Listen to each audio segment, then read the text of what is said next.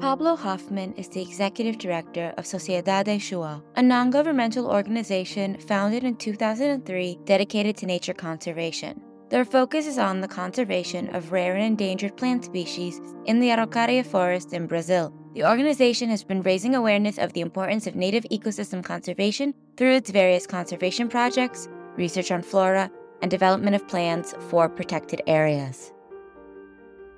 Pablo Hoffman, welcome to the One Planet podcast. Thank you. It's a pleasure to be here. So, tell us what set you on this journey to protect the natural and cultural ecosystems in Brazil? You know, Brazil has the greatest biodiversity in terms of plants in the world. It's very well known about the Amazonia and the Atlantic rainforest, for example, Rio de Janeiro and other parts of Brazil.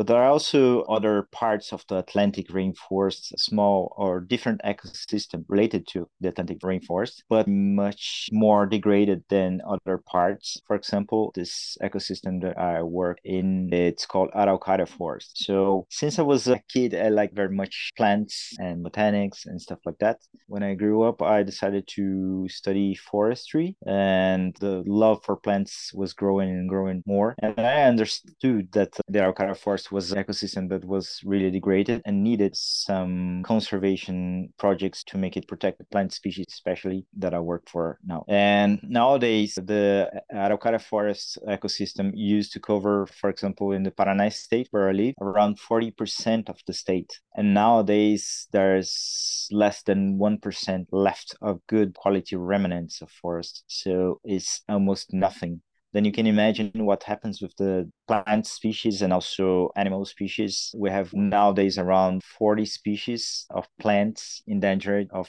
extinction in this region, which is very critically in the next few years. So the work that we are doing to save species is very important for the ecosystem and for the humans, of course. Yeah, exactly, because it's all interconnected. And as you point out, extinction, well, with the uh, animal world, then it's very dependent on, and you can perhaps go into details, you know, they're not like us, you know, omnivorous, can eat anything almost. They have a very narrow amount of foods that they can eat. So when the biodiversity is lost, then they go extinct. So just tell us a little bit about that interplay and how we're all part of this. Yeah, it's, a good point that you just uh, said because most of the animals are very specialized in terms of pollinators and also seed dispersers, all the interactions that we have in the forests and other ecosystems. And also uh, humans play an important on the conservation and in the destruction as well.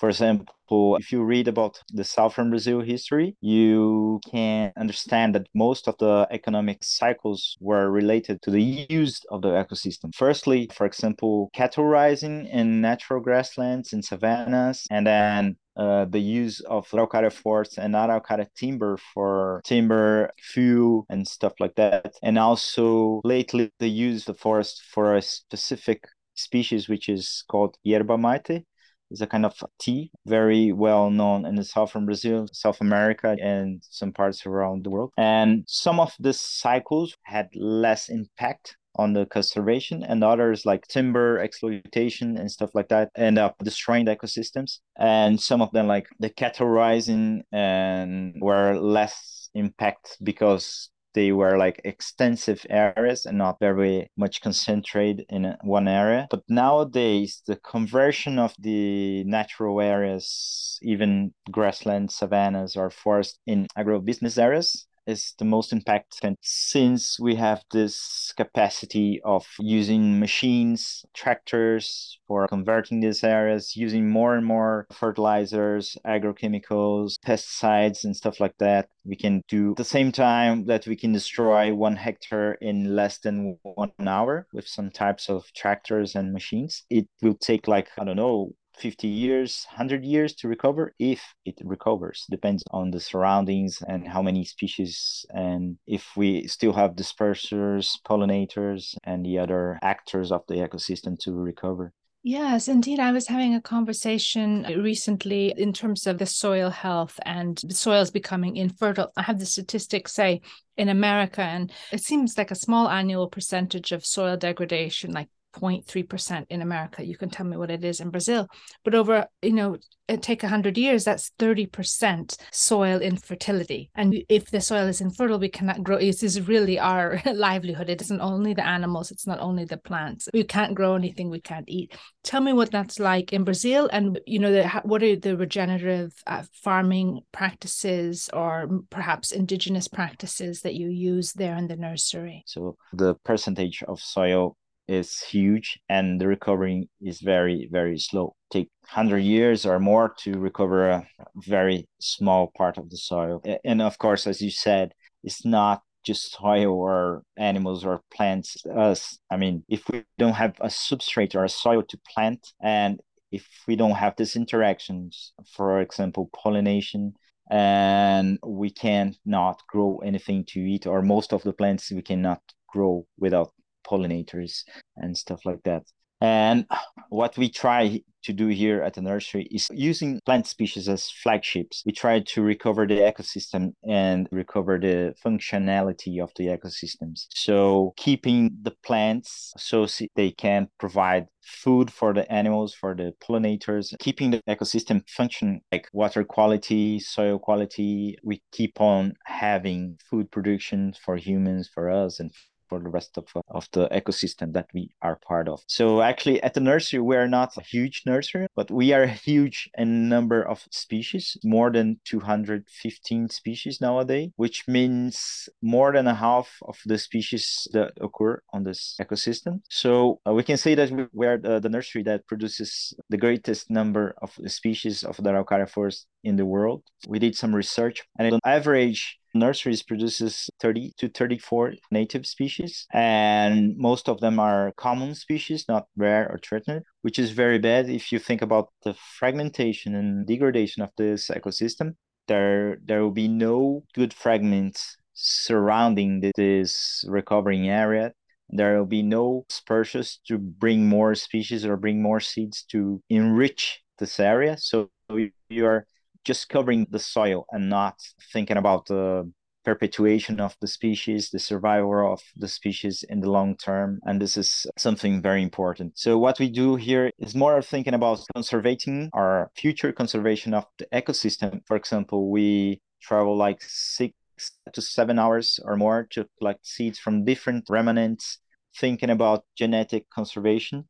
So, we never collect from trees that are too close to each other to avoid genetic endogamic problems in the future. We try to collect a high number of species and also from a high number of individuals to avoid genetic endogamical problems in the future. And here at the nursery, we avoid to use any type of agrochemicals. We are almost uh, organic production around here. So what we do is try to do everything in the best way in terms of scientific information available. For example, collecting from the number of species and from the most possible number of different regions and to try to replant them in adequate areas in the future. And from what I understand, you must have had a kind of a magical childhood, or at least one that's where you are very connected uh, to nature from the time you were young.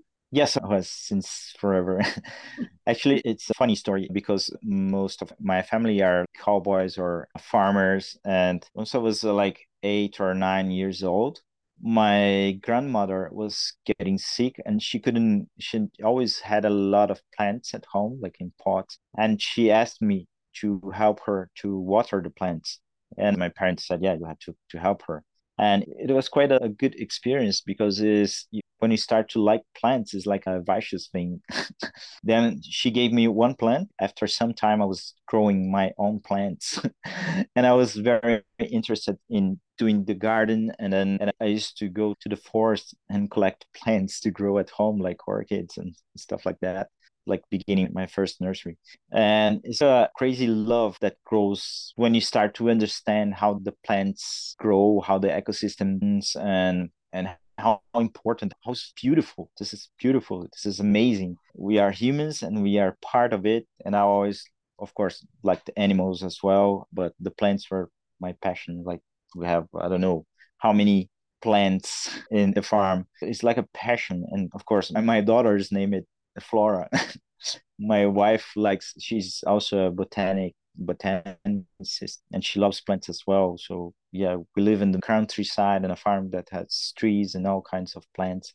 And then I think one of the things that made me love and try to preserve and try to conserve ecosystems and species is when you understand how slowly a plant or a tree grows and how much effort takes to keep it and how are the interactions between plants between animals and plants pollinators and dispersers and the ecosystem is something that everybody should know or not really know scientifically but understand in terms of how beautiful and how nice are these interactions. And we are part of it. We can do the good interaction or we can be the bad guys in terms of destroying the ecosystem but i think understanding knowing makes people see the importance of each part of ecosystem or each part of, of interactions which is amazing Yes, it's lovely how your grandmother passed that on to you. And that's part of this intergenerational knowledge that sometimes gets lost.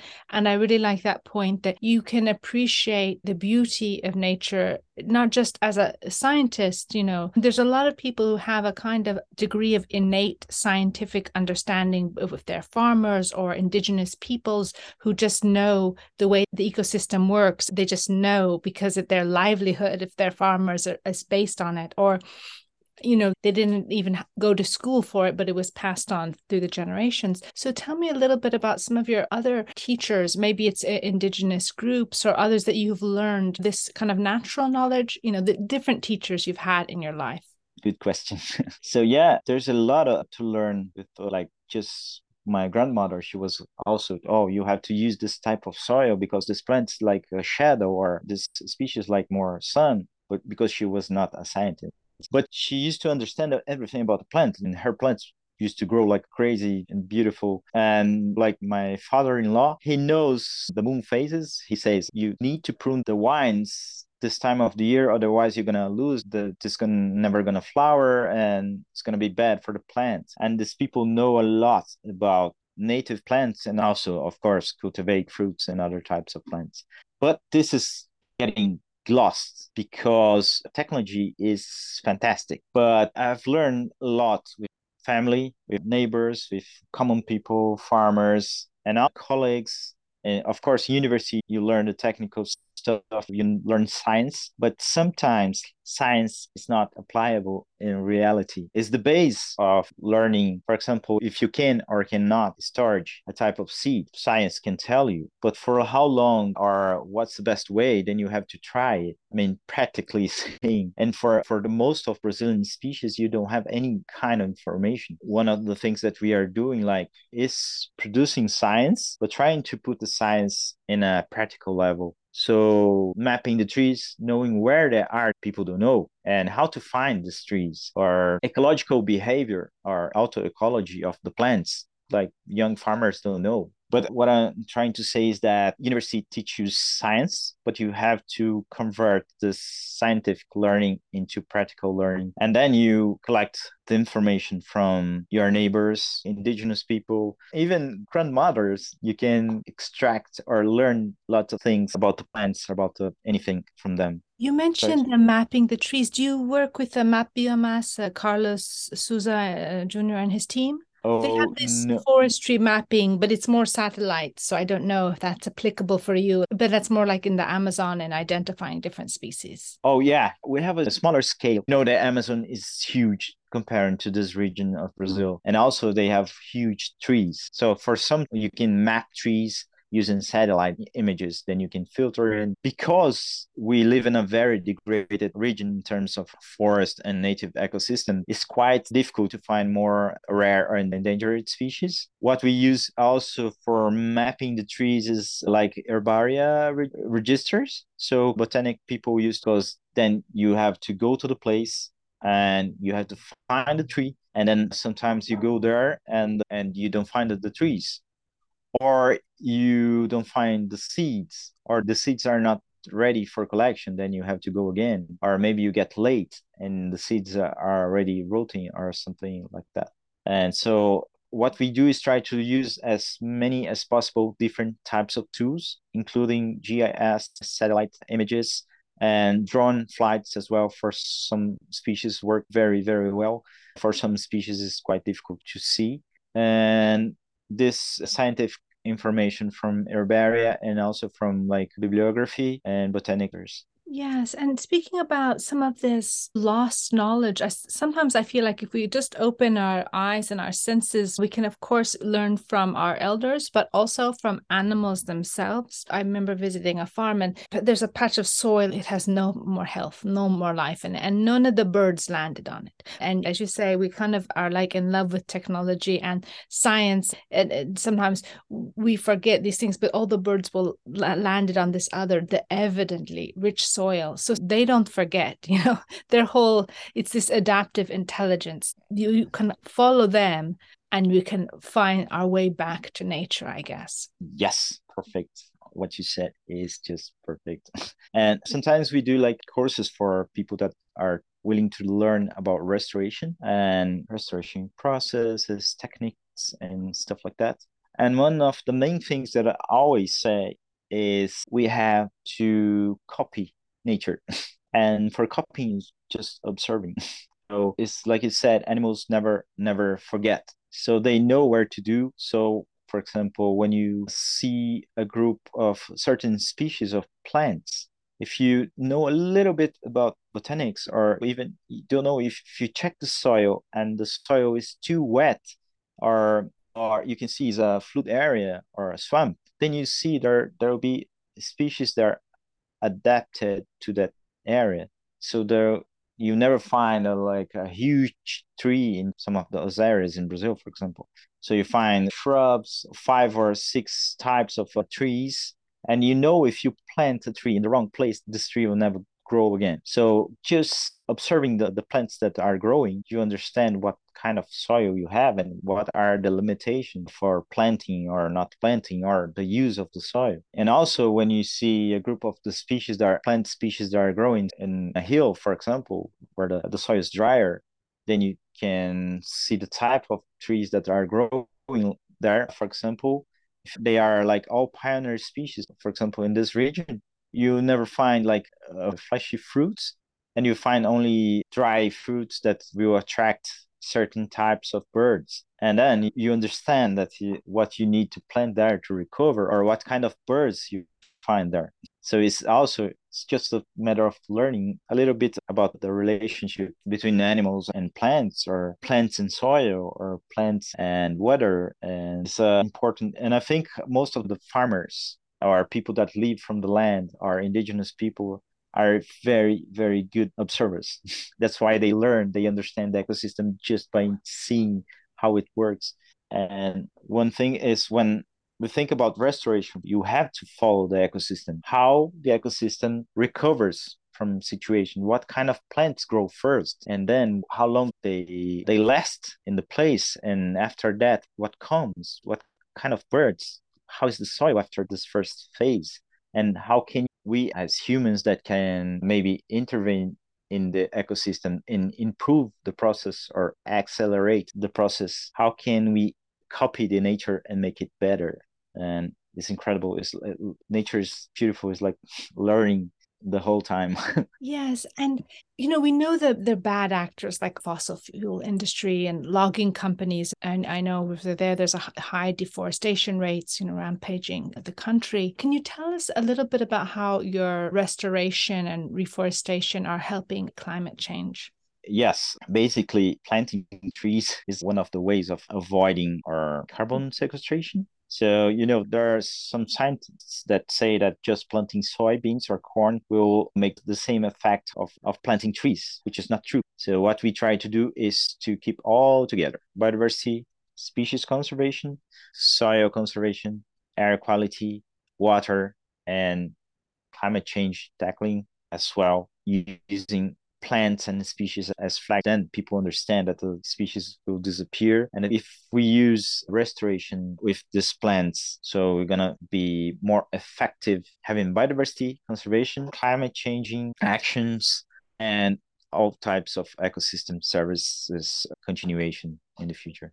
Yes. And we also know that there's illegal deforestation. Often it's to make way, say, for planting palm oil trees. It just tell us a little bit about the bad actors affecting your region and how much they affect the local communities, your involvement, say, in activism and different movements. I think the, the most important actors in terms of degradation and deforestation are in this region is the agribusiness, first of all despite of almost nothing left in terms of a good quality native forests, the degradation keeps on going. Not very much about timber or, or wood extraction, but more about conversion, like converting areas, natural areas into agriculture crops or even for cattle raising. And agribusiness in Brazil is very, very strong, especially in the southern region. Now it's growing more and more the whole country. And government has limitations on control. The last federal government was really bad for conservation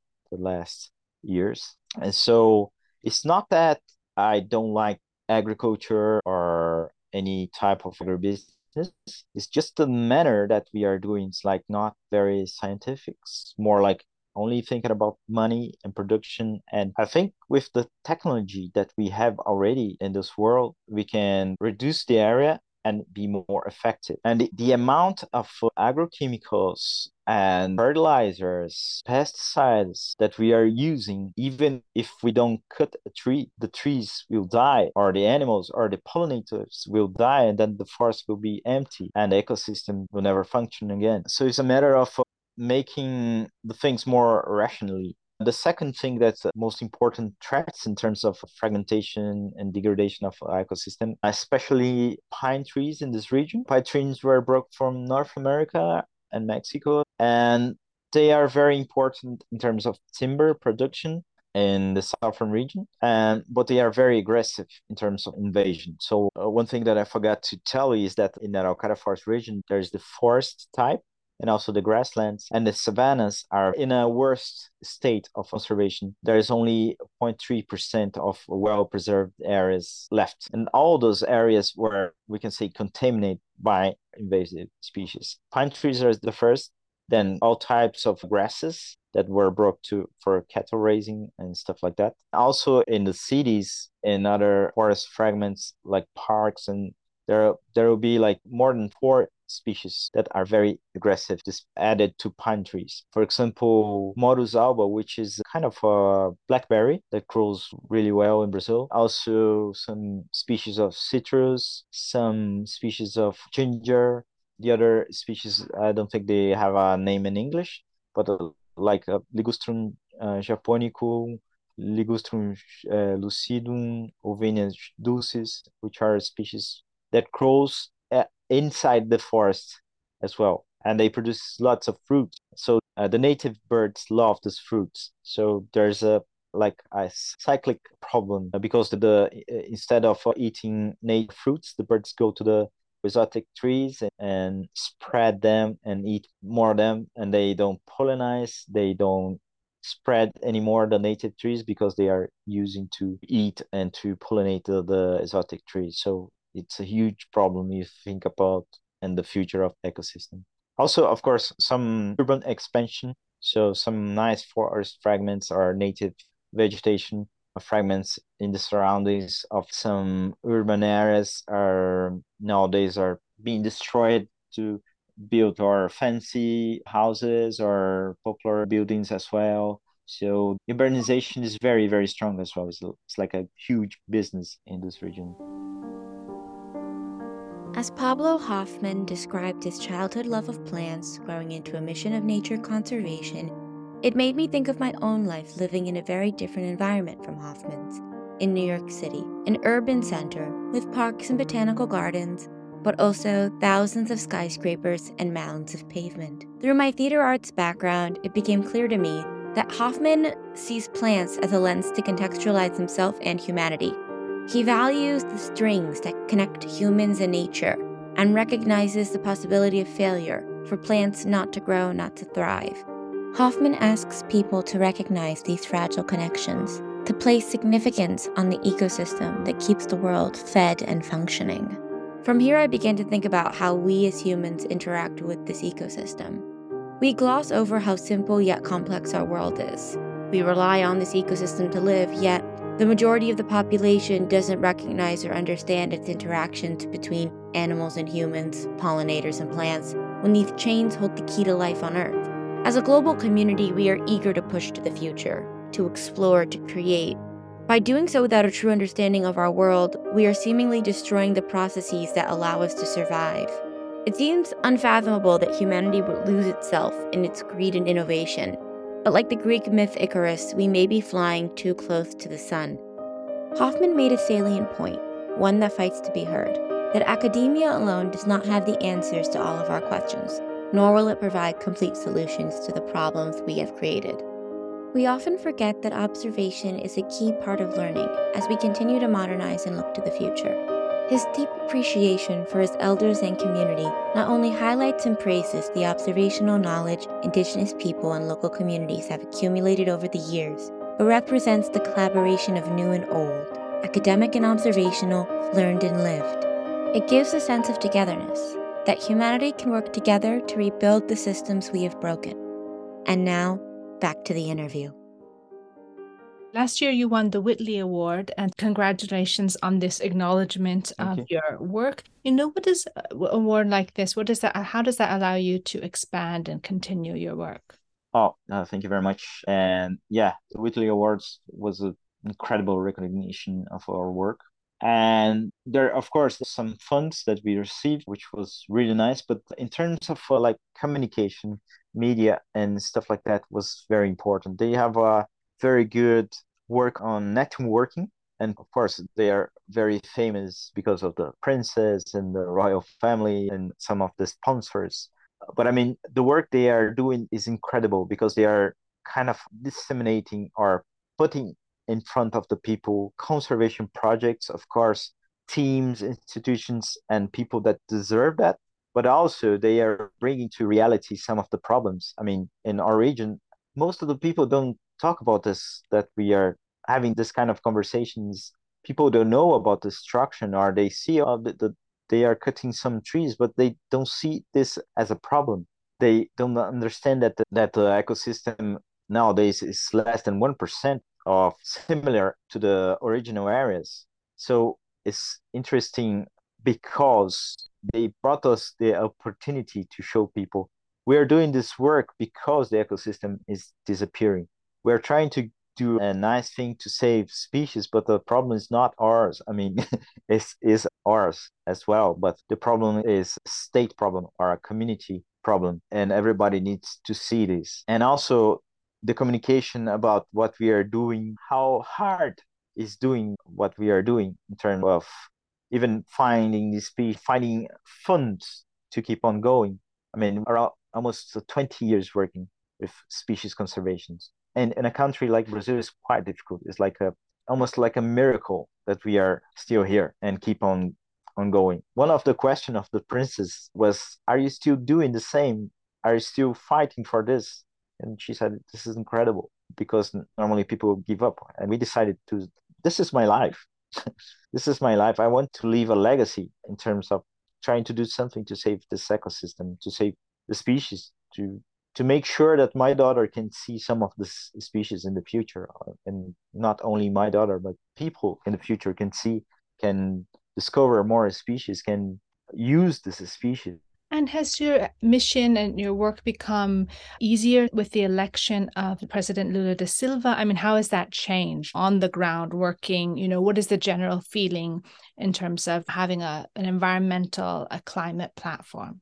Oh, yeah, this is interesting. I usually don't talk about politics or people or government, but the thing is more about what we had the past years and what we are having now, what we are gonna have in the future. I mean, believing just the fact of the government believes in science is already something and also the changes in the environment uh, agencies and stuff like that will improve certainly the quality of the conservation activities from the government and probably they will support more organizations like ours and other people scientists universities that will probably improve the quality of environmental activities in brazil Indeed, we need that international cooperation, particularly, you know, also managing resources and water and all these things that don't obey borders but are shared. And so, in closing, as you mentioned your daughter, it must be present on your mind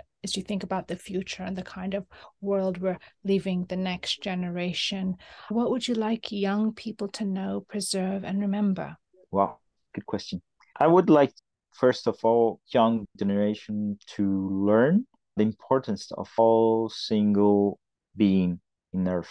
I mean, it's not a matter of religion or beliefs or nothing. It's just a function. I mean, we understand that takes time, something takes time to grow to to the evolution, to the evolution of the interactions, even showing young kids uh, to germinate seeds or to, to watch how it works and how important it is because i believe an ecosystem has kind of this the cycles of interactions. And also we as humans we need something that is called empathy. When we understand something we can better try to feel and to see that it's not just cutting a tree or converting an area stuff like that. When you understand when you know even not in a scientific way i mean just understanding a little bit how it works in like in a practical way will make us. I don't want to get hurt so i don't want to hurt anyone. So it's a matter of knowing how things work and knowing empathy one of the things. And the other things what i see in the future i don't know how long i will live but i hope to teach my daughter and as many people to see the ecosystem the interactions part of our existence. If there's no place to live we can't live. If there's no food if there's no soil to grow we'll die. If there's no water or air quality or if there's no pollinators you're gonna die. It's a simple thing. I think we shouldn't have to force it. It should be natural. But my lesson is as much as you can explain and teach and show, as much more a person can learn and understand, more love or more understanding about something uh, this person will have. So it's not a matter of loving nature. Is nature is part of us. It's just you don't have to live in a forest or live in a farm like I do, but you need to understand that the farm, the forest are part of your life somehow. It's not just because you live in a building to have no relationship with nature.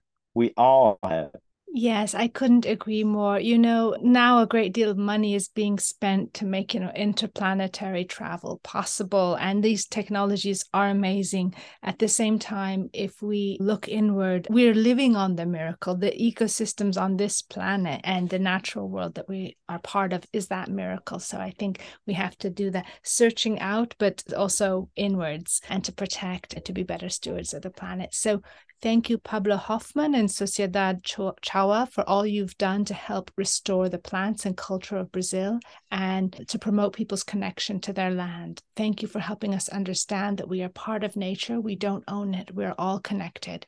We appreciate you sharing your practice and your commitment to the environment. We all live on one planet we call home. Thank you for adding your voice to One Planet podcast. Thank you, Mia. It was a pleasure. One Planet podcast is supported by the Jan Michalski Foundation. This interview was conducted by Mia Funk with the participation of collaborating universities and students. The associate interview producer on this episode was Dara Diamond. Digital media coordinator was Sam Myers. We hope you've enjoyed this program. If you'd like to get involved in One Planet podcast and be a part of the climate change solution, just drop us a line at team at oneplanetpodcast.org. Thank you for listening.